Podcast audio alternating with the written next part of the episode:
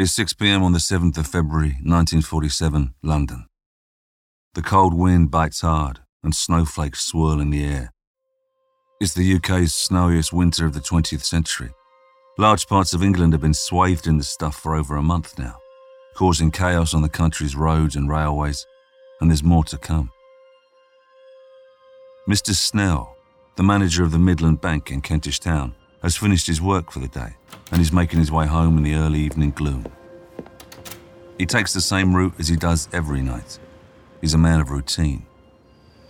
He alights from his train at Woodside Park Station, Finchley, and shows his season ticket to the guard. The cold travels through his smart leather work shoes as he walks down a secluded path towards the main road.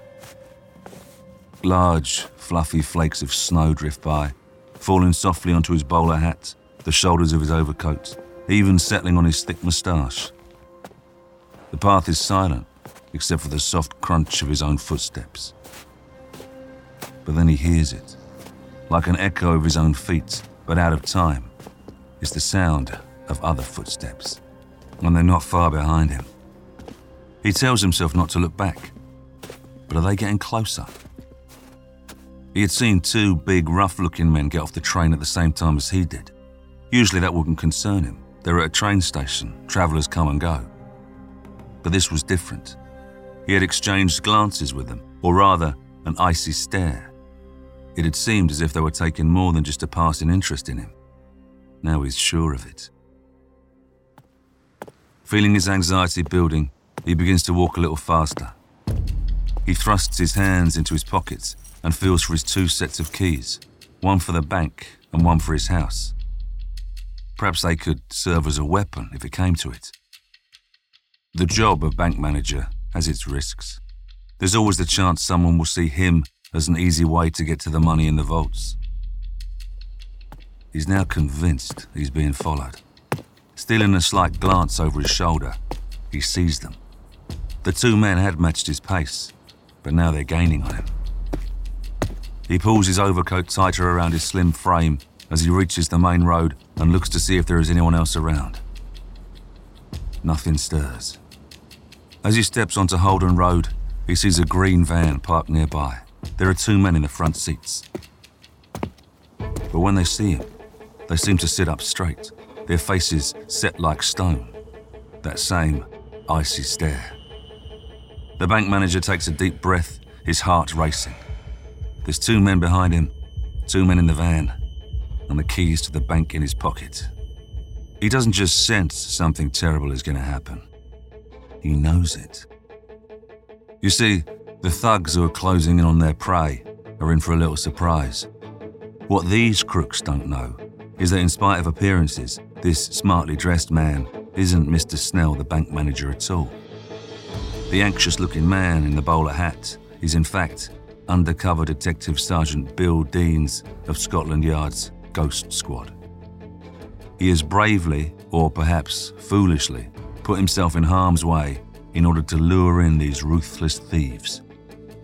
But it's now four against one. And it looks like harm is exactly what Detective Sergeant Deans is about to run into.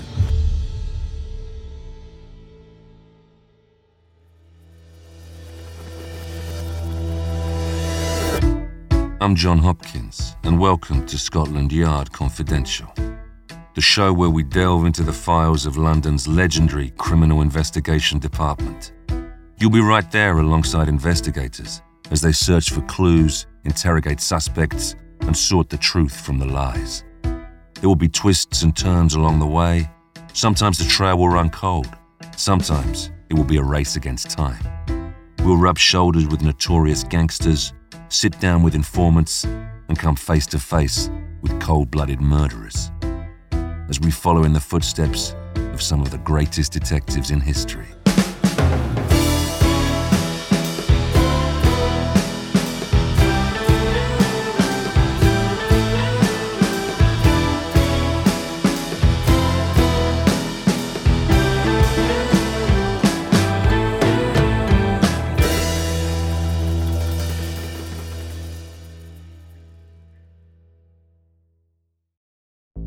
There's no better feeling than a personal win, and the State Farm Personal Price Plan can help you do just that.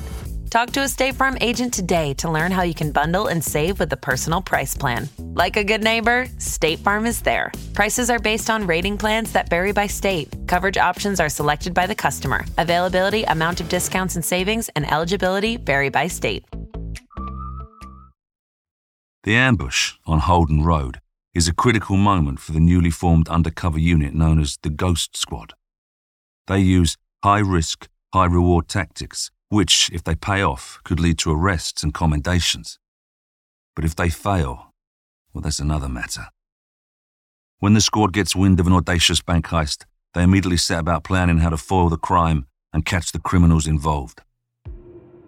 Switching out the fearful bank manager, Mr. Snell, for their own redoubtable Sergeant Deans is a bold move.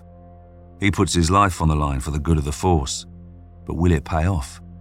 Or lead to disaster? It's a high stakes game. But this is exactly the reason the Ghost Squad has been formed. It's been three years since the Second World War ended, a time which brought a huge escalation in crime. Looting, the blackouts, and a desire to get scarce luxury items all played a part in the expansion of criminal activity. But now, even though the war is over, people struggle against austerity. Alcohol and cigarettes are in low supply and very expensive. Even basic goods such as sugar, bread, and potatoes are rationed. People steal from their places of work, coupons are forged, bribery is rife, and stolen goods exchange hands. The black market is thriving. It's a backlash against the misery and losses of the war. The Metropolitan Police Force has lost over 4,000 men on distant battlefields. There's just not the manpower to overcome the levels of lawlessness they're now facing. Something needs to be done to tackle this shocking upsurge in crime, something revolutionary. Enter the Special Duty Squad. It's the brainchild of Percy Worth, the Chief Constable of the Metropolitan Criminal Investigation Department. He has a vision an experienced group of officers, all with their own informants, who will infiltrate organized gangs in the underworld. A sleek, swift, secret unit who have eyes and ears all over the capital. He chooses his men from the Flying Squad, an elite, highly mobile department who operate all over London to form the foundation of the new team. These men would remain anonymous and out of the public eye. They wouldn't have to blow cover by arresting anyone or given evidence in open court. They wouldn't divulge their sources either. Instead, intelligence would be fed back to divisional CID officers who would arrest the criminals, and the Special Duties Squad would continue their operations unhindered. Funds for informants are doubled because Worth knows that it's the best way to oil the wheels of detection. Chief Constable Worth tells them Go out into the underworld, gather your informants, do whatever is necessary to ensure that the gangs are smashed up. We will never ask you to divulge your sources of information, but remember, you must succeed. The Daily Herald claims in January 1947 that just after a year in operation, the Special Duties Squad has been responsible for 180 arrests and convictions, and their recovery of £25,000 worth of stolen property, mainly jewellery and furs. The papers tell the public that the job of the squad is simply to disappear into London's underworld and mix with thieves, receivers, and gangsters in their own haunts. They are a hidden, lethal weapon in the war against crime. It doesn't take long for the press to rename them the Ghost Squad. It's Friday, the 7th of February 1947. Detective Inspector Len Crawford has called his team together for the morning briefing. Crawford joined the Metropolitan Police in 1927 and has had three tours with the notorious Flying Squad before taking command of the new special unit. The former Royal Navy telegraphist is 45 years old and just over 5 foot 9. What he lacks in height, he makes up for in experience and courage. He has 29 commendations under his belt, including one for overpowering a dangerous IRA man and then calmly defusing a row of ticking time bombs. He has a reputation for being tough and cunning. and he's going to need everything he's got to deal with the case ahead of him. Having gathered the troops, D.I. Crawford tells his detectives that he's just received information about a planned bank job from an informer. Crawford doesn't share his source, and no one asks. It's an unwritten rule in the squad informers are kept anonymous. He lays out the intel in all its stark detail. A six man gang is planning to kidnap Mr. Snell, the manager of the Midland Bank in Kentish Town, on his way home from work. The job is planned for a Friday night when the robbers believe the strong room will be full after the working week. The idea is that two of the crooks will follow Snell on the train and subdue him as he leaves the footpath from the station. Then two more of the gang will be waiting in a green van on Holden Road. They plan to bundle him into the vehicle and take his keys to the vault. It's unclear what they intend to do with their hostage. The whole gang will rendezvous at the bank, steal the money, and escape in the van. It's information from a reliable source. The question isn't if it's going to happen, but when. D.I. Crawford delegates tasks, and soon a plan is starting to take shape. Detectives are slowly building up a picture of the gang. They already know the identities of some of the men involved 24 year old William Ernest Hudson, a van driver, and William Henry Stevens, a 41 year old labourer. The ringleader is Jim Cunningham, a 34 year old fitter from Walthamstow. The names of the rest of the crew are still a mystery. The officers are particularly concerned about finding what the gangsters will do with Mr. Snell after they abduct him. It's highly unlikely they want to add murder to the list of offences, but you never know. If they beat him up or stash him somewhere, it could be a matter of life and death if they don't get to him fast enough. As the detectives carry out their assignments, D.I. Crawford ponders the plan.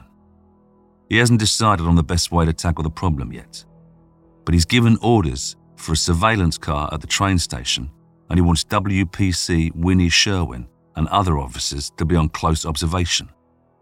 D.I. Crawford's next task is to pay a visit to the unsuspecting bank manager, Mr. Snell, and explain the situation. He asks Detective Sergeant Bill Deans to accompany him. As they're about to leave the office, the telephone rings. Crawford answers. He remains silent, listening his expression serious. He replaces the receiver. It was his informant. The job is on for tonight. They've little time to plan its action stations. At midday, Mr. Snell, the manager of the Midland Bank in Kentish Town, is called to head office as a matter of urgency. There, he is met by the Chief Investigation Officer of the bank, Detective Inspector Crawford, and Detective Sergeant Bill Deans. When Mr. Snell finds out what's going on, he becomes visibly distressed. It's not every day that you find out you're going to be beaten up and robbed. D.I. Crawford also has his concerns. He hasn't told Snell that he'll be abducted and left for dead somewhere in the snowy countryside yet. Snell is a nervous, frail looking man. There's no way he'll withstand a brutal assault like the one the gang have planned for him. The Snout, as the police informers are known on the streets, has told Crawford that the criminals have been observing the bank closely.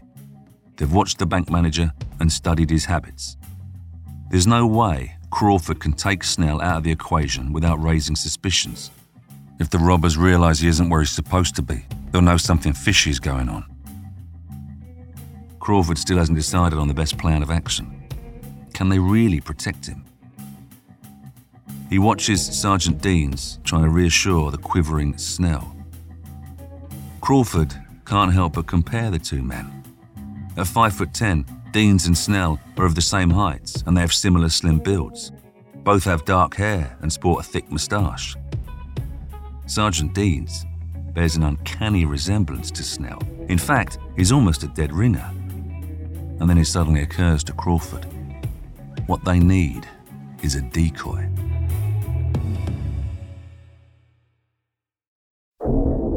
Hey, it's Carter from Cold Cases, here to tell you about a very special crossover I'm doing with Sarah Turney and the fantastic series Disappearances. In 1959, nine hikers mysteriously died in Russia's Ural Mountains.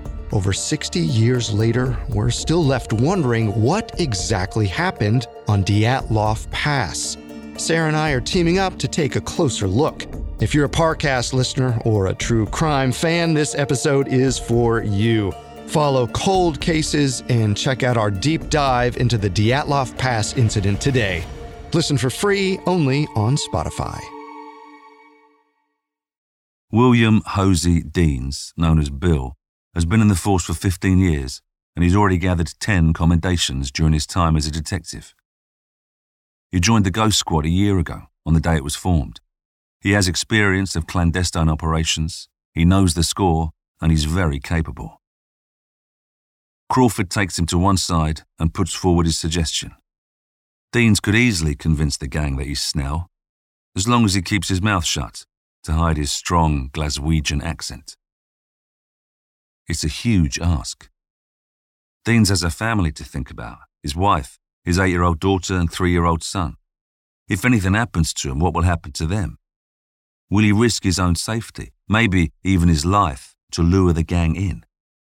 After all, if he accepts the job, he'll be the one facing the criminals on his own under the threat of violence and abduction. Of course, he agrees. He's not blind to the dangers, but this is the reason he joined the Ghost Squad in the first place high risk, high reward. The D.I. Crawford smiles warmly at Bill Deans and pats him on the back. He just hopes he hasn't sealed the young detective's fate. It's mid afternoon, back at the yard. Deans stands in the office wearing a suit and coat that are very similar to Snell's. In his pockets, beside the keys, he has Snell's season ticket for the train, bank letters in the manager's name, a 10 shilling note, and four half crowns, which are all marked so they can be traced if they're stolen by the criminals. He wears a pair of horn rimmed spectacles, just like the bank managers, with plain glasses in the lenses. Deans also wears a bowler hat, very similar to Snell's, although this one has been reinforced with padding to protect his head, just in case. Deans has already familiarised himself with the route from the bank to Snell's home. Any hint of hesitation might give the game away. He has to look and act exactly as Snell would if they're going to pull this off. He will take the pathway from the station to Holden Road, cut through to Avondale Avenue, turn right into Argyle Road, and arrive at Snell's house. Deans even studies the way the manager walks. One can only guess the fear he's feeling but his courage is evident to the whole squad. Crawford stresses the necessity to apprehend all of the gangsters simultaneously. It's essential. If just the kidnappers are arrested, the two at the bank would get away. The snout has made it clear to Crawford that the organiser of the crime, Cunningham, would be involved in the actual kidnap. He's Crawford's main target. If he isn't arrested, then what would stop him recruiting a new gang to do the job? The plan to thwart a well thought out robbery, rescue Deans, and arrest six professional criminals is meticulously set out. Now, they just have to put it in place. Detective Sergeant Deans arrives at the Midland Bank. It is an unusual two story curved building that sits at the apex of Camden High Street and Kentish Town Road. Windows curve around its upper floor and pillars brace the main entrance. Next door, standing in stark contrast, is the remains of Camden Town Tube Station, which was destroyed by a wartime bomb. He looks around to make sure there's no one watching as he lets himself in through a side door with the keys Snell gave him. He'll change into his costume in one of the offices, and then he'll have to wait until it's time for him to catch the train. Sat in Snell's office, he waits for what seems like an eternity, checking his watch every five minutes. He might appear cool and calm, but in truth, he's doing his utmost to push anxious thoughts from clouding his mind. Finally, with the evening darkness closing in, he steps out onto the snow covered pavement and locks the bank door. He can almost feel the hidden eyes of violent criminals burning into his back, studying his every move. He takes a deep breath and exhales, foggy in the winter air. Right. It's showtime. The two men have followed Detective Sergeant Deans from the station just as D.I. Crawford knew they would. Crawford observes the situation from behind the curtains of a house on Holden Road. He watches as Detective Sergeant Deans rounds the corner and approaches the green van. The snow is coming down harder now. Crawford glances down the street at the red telephone box, which he intends to use to call the other squad officers who are ready and waiting back at Scotland Yard. He's tense, concerned for his officer, but there's also excitement in the air. The Ghost Squad are about to bag a bunch of thieves. From his vantage point, Crawford can now see the men following Deans. They fit the description given of two men who were seen loitering by the bank earlier. They were being monitored by Ghost Squad officers who watched them as they, in turn, watched Deans locking up the bank. Everyone is in place. WPC Winnie is out on the street with her baskets. Two detectives are in a squad car ready to follow the van the moment it moves, and other officers are waiting at the bank or back at Scotland Yard. Crawford sees the two gangsters move closer to Dean's. The green van's engine flares into life, ready to move. One of the men has something in his hands. Crawford can't tell exactly what it is from this angle, but suspects it's a weapon. His suspicions are confirmed when the thug raises his arm about to strike. But then, the unexpected happens. A random police constable comes looming out of the snow, riding down the street on his bicycle. He's only one Bobby, and he knows nothing of what's happening here. But on seeing him, the gang are understandably spooked. The two men behind Dean's quickly turn heel and disappear into the shadows. Sergeant Deans walks past unharmed and makes his way to Mr. Snell's house in Westbury Road and lets himself in. The two men in the van casually drive away. D.I. Crawford roars in frustration. Superintendent Hatherill of Scotland Yard, the boss of the flying squad, has entrusted him to run this complex operation. Crawford is going to have to go back to him empty handed. Although thwarted, he suspects that the gang are not going to give up their plan easily. There's too much money to be made, and Crawford's not going to give up either. He calls the squad together at headquarters. The whole team are exhausted after the rush of adrenaline came to nothing. They might have failed tonight, but next time it'll be perfect. And the Ghost Squad have a whole week to prepare for it. It's the following Friday, the 14th of February, and once again Sergeant Deans takes on the role of Mr. Snell. Again, the same two men, the crooks, Hudson and Stevens, follow him on the train. This time, when Deans reaches the main road and sees the van, he braces himself, ready to be attacked. The anticipation is horrible. They could strike at any moment. But to his surprise and a strange mix of disappointment and relief, Deans walks safely past the van and makes it all the way to Mr. Snell's house and once again lets himself in with the keys.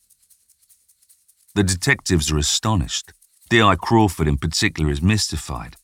What spooked them this time? Surely they haven't cottoned on to the police presence. He hopes to God they haven't been rumbled. With a heavy heart, all he can do is reset the plan and reconvene on the following Friday. It's now Friday, the 21st of February. The weather is atrocious. Snow has been falling for 24 hours and has settled in deep drifts. Newspapers have reported that the sea off Margate has frozen, and it's even been claimed that there are icebergs off the Norfolk coast. Pipes are freezing, people are using their coats as extra bedding, and the army has been called out to clear roads. Luckily for the squad, the train that Dean needs to take is running. The extreme weather will soon stop the trains in their tracks, but it won't stop the robbers. Once again, Detective Sergeant Dean alights at Woodside Park train station. Dressed in his banker's disguise, wiping snowflakes from his false lenses, Dean leaves the station and makes his way along the slippery pathway. He has spotted Stevens and another member of the gang, Victor Stanley Towell, a 27 year old street vendor, on the platform at Kentish Town Station before they get on the same train as him. So he knows they're on the job, but he's flying blind now. The heaviest snowfall and poor visibility means he's totally unaware if he's being followed. The silence is deafening, but he still doesn't dare glance behind him. He can't risk it. Deans takes a deep breath, the air cold in his lungs. As he reaches the main road, his heart leaps in his chest. He sees the gang's leader, Jim Cunningham. Now he knows he's in trouble. There's the van, a dark figure in the driver's seat. Deans braces himself, deaf to the footsteps closing in behind him. He offers a silent prayer and puts his faith in his reinforced bowler hat set on his head. DCI Crawford is in the house over the road. Deans tries not to look, determined not to give the game away. Then, suddenly, a loud voice splits the snow muffled silence. Right! And then he feels a sickening blow on the back of his head. He's been hit by a sock filled with three and a half pounds of wet sand. It's a blunt but highly effective weapon. Deans falls to the ground and the bowler hat spins away into the road. More blows rain down on his unprotected head. Three, four. He begins to lose consciousness. He looks towards the window where D.I. Crawford and WPC Winnie are watching. He's helpless. Two of the crooks pick Deans up and throw him into the back of the van like a bundle of rags. The engine is revved loudly. The men get into the vehicle and they drive away into the night. DCI Crawford and Winnie run out into the street. Crawford furiously gestures to the squad surveillance car to follow the van. But after being parked in the snow for so long waiting, the car's engine is struggling. It's just not kicking into life. They're losing valuable time. Winnie hotfoots it to the telephone box and puts the call through to the yard. The flying squad is alerted that the gang is on the move. Details of the vehicle are circulated to other police cars in the area, but they are warned if the van is spotted, on no account must it be stopped. Crawford discovers the sand filled sock lying in the snow next to a pool of Dean's blood. The reality of Sergeant Dean's situation suddenly hits home. He's put his officer in a world of trouble, and now they're getting away. Crawford's stomach turns slightly and he swallows the lump forming in his throat. The squad car finally fires up, and Crawford and Winnie go immediately to the bank where they assume the gang is heading. They know that time is now of the essence. The men will need to carry out the raid before Mr. Snell is reported missing and police swarm the bank. There's only a small window of opportunity. But when they arrive at Kentish Town, the robbers aren't there.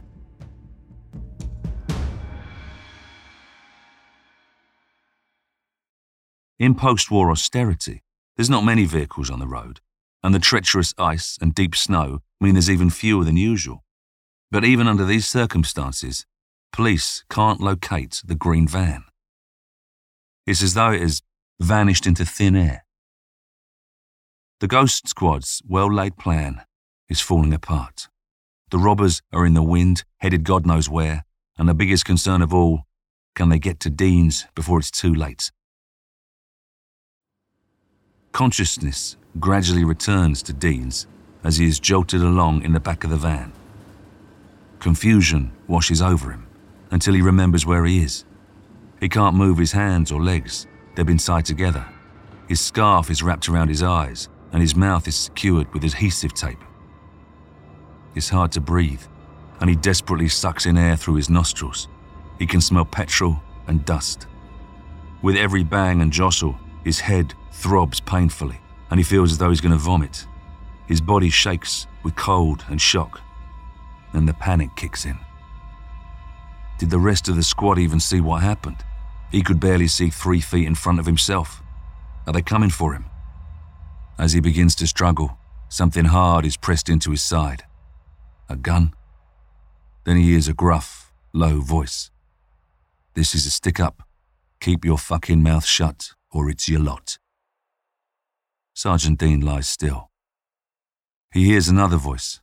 Are you sure it's the right bloke? Dean tenses as he feels someone going through his pocket. He's the geezer, all right. He's got the keys.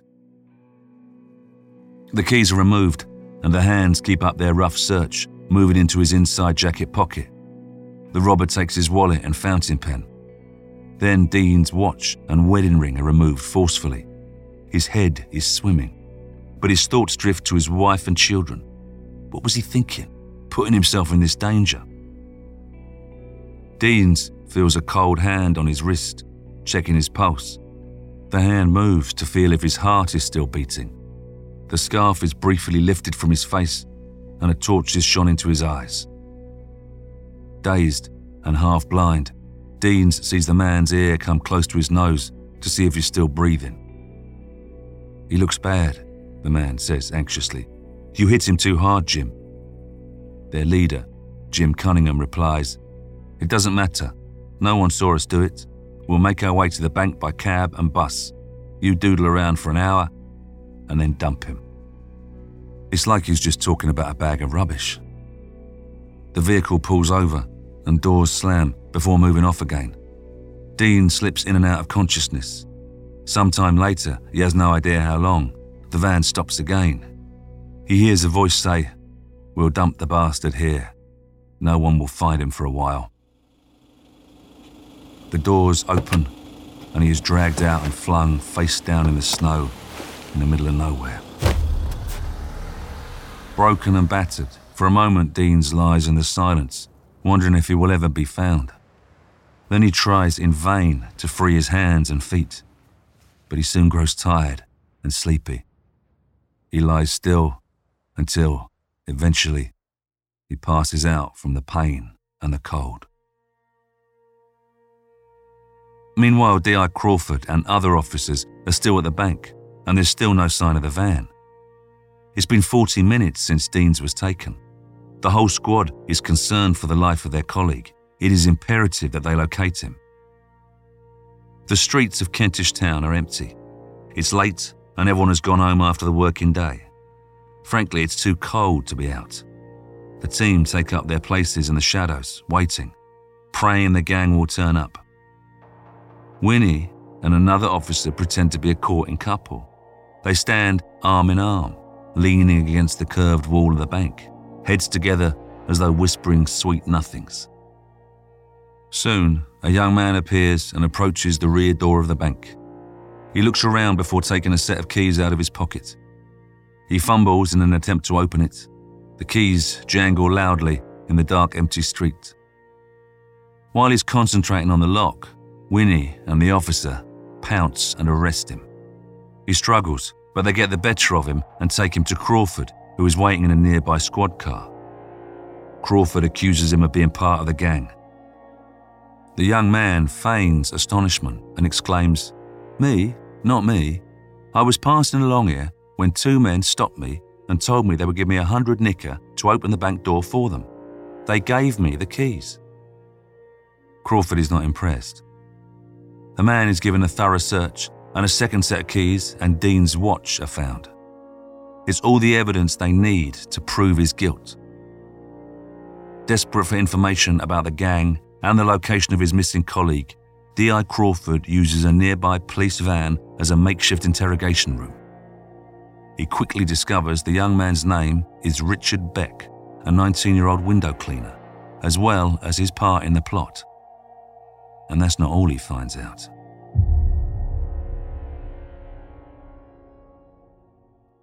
The Ghost Squad have secured the bank. Now they act on the information from their prisoner, Richard Beck, to find the van and the rest of the gang. Beck gave them everything, everything except the location of Detective Sergeant Deans, which he insists he has no idea about. But under pressure, he does tell Crawford about a yard in Walthamstow which has been rented by Jim Cunningham for the purposes of the job. Some officers remain at the bank in case the rest of the gang turn up, while D.I. Crawford and other detectives race off to Walthamstow to see if they can find Deans. Arriving in Walthamstow, they discover the green van parked in the yard. Its radiator is still warm. Officers throw open the back doors, but there's no sign of Deans, only the remnants of some adhesive tape. And more blood but they do find three other members of the gang. They are immediately apprehended. The thieves are separated and interrogated about what happened to Deans, but they're all uncertain of his precise whereabouts. They do, however, find out that the last two members of the crew are at an address in Romford. Might Deans be with them? It's now getting late, and Crawford well knows that there's only so long anyone can lie, bound in the snow, before succumbing to hypothermia. When the last members of the gang are arrested, the most they can tell Crawford is that Deans was dumped in a lane somewhere in East Barnet, about two miles from where he was kidnapped. But they only have vague directions. The robbers themselves aren't even sure why they left him. In the end, it's Deans himself that comes to the rescue. After lying in the snow for over an hour, he momentarily regains consciousness. Somehow, with a last mammoth effort, he manages to slip the ropes off his ankles, even though his head is severely injured and his body is numb with cold.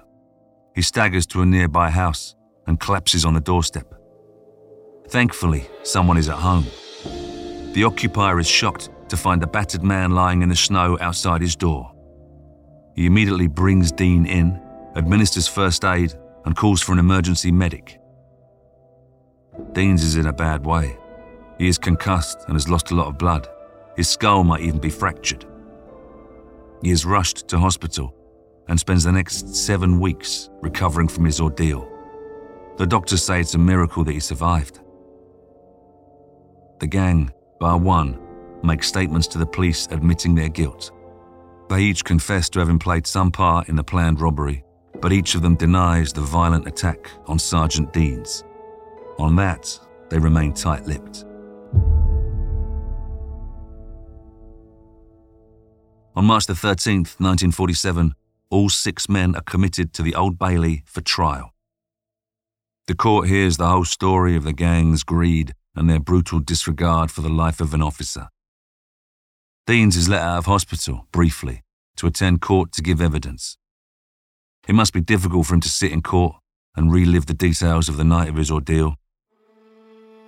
Dr. Charles Mervyn Scott gives his expert opinion to the court. Sergeant Deans was severely shocked from exposure to the cold on a wickedly cold night, and he showed signs of concussion. His condition would be consistent with blows from a sand filled stocking. Dr. Scott is also of the opinion that had Deans lain in the snow much longer, he would have certainly died. On the 27th of March 1947, all the members of the gang are found guilty of planning a bank robbery and abducting and assaulting a police officer. Each of them is sentenced to various terms of penal servitude. Cunningham and Stephen are given seven years, Hudson five years, and Beck four years. Towell and a sixth member of the gang, Henry Edward Jones, a 28 year old carpenter, are sentenced to three years. The sentencing completed, Lord Goddard, the Lord Chief Justice, asks Bill Deans to stand up, and he says, The country and London in particular, are most indebted to you for the extraordinary courage and devotion to duty you have shown in this case. You have added lustre to the already great record of the force to which you belong. I shall make it my duty to call the attention of the Secretary of State to your most commendable conduct. Deans is awarded £15 from the Bow Street Reward Fund and later decorated with the King's Police and Fire Services Medal. Although he would be plagued for years by the effects of the attack, Detective Sergeant Deans goes back to his work at the flying squad and his particular duties with the ghost squad. Two years later, he's promoted to detective inspector and notches up an impressive 18 commendations in a 27 year career with the force. Crawford and 10 of the other officers involved in the operation are commended by the Commissioner for what was described as ability and enterprise. Eventually, Len Crawford will become a chief superintendent of Scotland Yard. Officers move on, faces change, and members of the team retire. But the case of the Kentish Town bank heist cements the Ghost Squad's reputation as one of the most cunning and able units in Scotland Yard's illustrious history. Even if the identities of many of those officers still remain a mystery.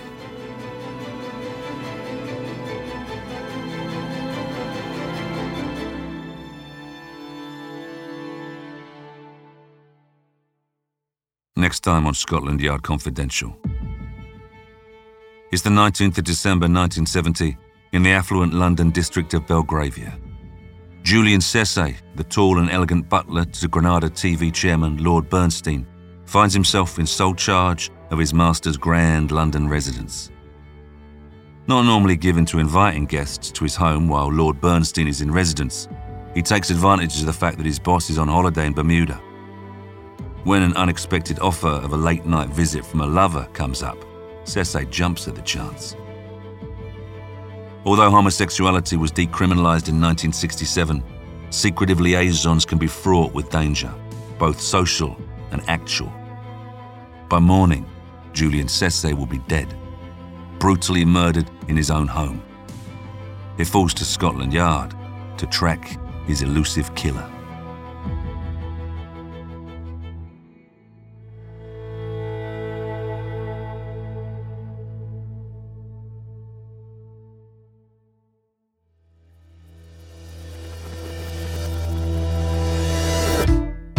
Scotland Yard Confidential is a Spotify original from Parcast, produced in partnership with Noiser. Executive produced by Max Cutler, Drew Cole, and Pascal Hughes. Developed by Julian Boiro for Parcast. Series produced by Addison Nugent. Series consultant Roger Morris. Hosted by me, John Hopkins. Written by Sarah Moorhead. Supervising editor Kevin Pham. Sound design by Jacob Boo. Sound supervisor Tom Pink. Edited by Carla Flores and Rob Plummer. Mixmaster by Jacob Booth. Music by Oliver Baines and Dory McCauley.